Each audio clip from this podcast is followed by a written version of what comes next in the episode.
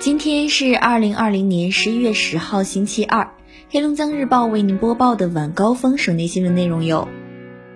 近日，青岛、天津等地接连从进口冷链食品外包装中检测出新冠病毒阳性样本，并导致个别进口冷链食品从业人员感染，出现新增确诊病例的情况。省疫情防控指挥部要求加大对涉疫带鱼排查管控力度，对相关人员采取核酸检测和健康管理措施。对相关车辆及车厢进行中末端消毒，确保人物同防，阻断病毒传播链。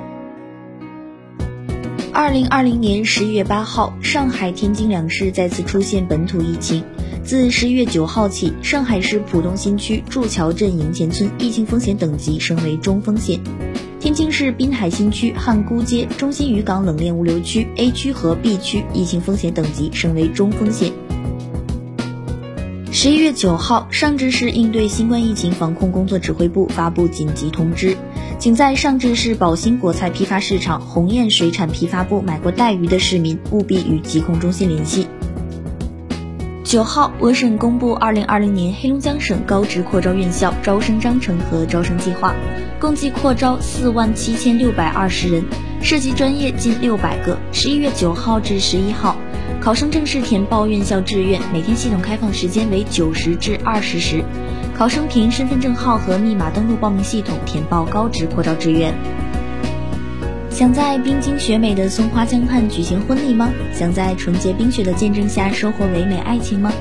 哈尔滨第三十七届国际冰雪集体婚礼将于二零二一年一月十号十时二十八分，在防洪纪念塔广场举行。活动全程免费，预计招募二十对新人、新婚、纪念婚的朋友们赶紧报名参加吧！报名热线零四五幺八四六幺五七幺九。九号，二零二零年黑龙江省职业教育活动周线上启动仪式在哈尔滨举行。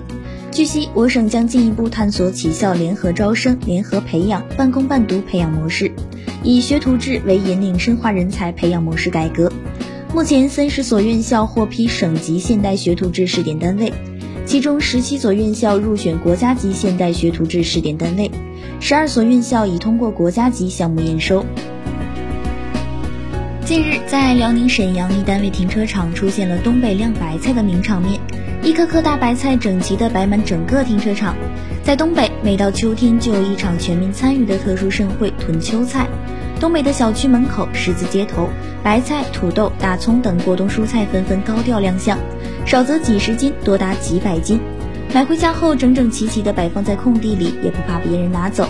不少东北网友表示，囤秋菜是一种过冬习惯，更是一种秋收冬藏的生活仪式。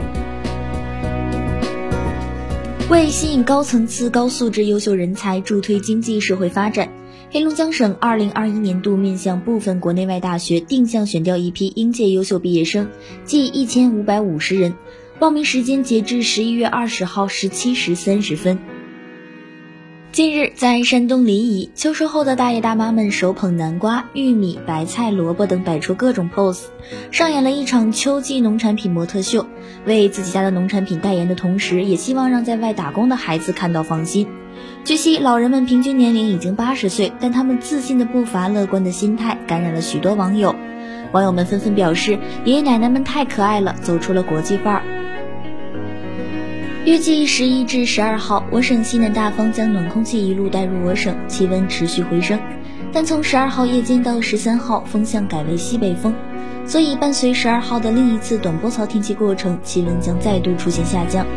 十二号雨雪过程短暂，我省西北部地区有阵雪，中东部地区有阵雨转雨夹雪。哈尔滨市今天多云转晴，零下六到四摄氏度，西南风三级，与昨天相比，气温将上升六摄氏度。今天的黑龙江日报省内新闻就是这些，编辑杨欣欣，我是张世瑶，感谢收听。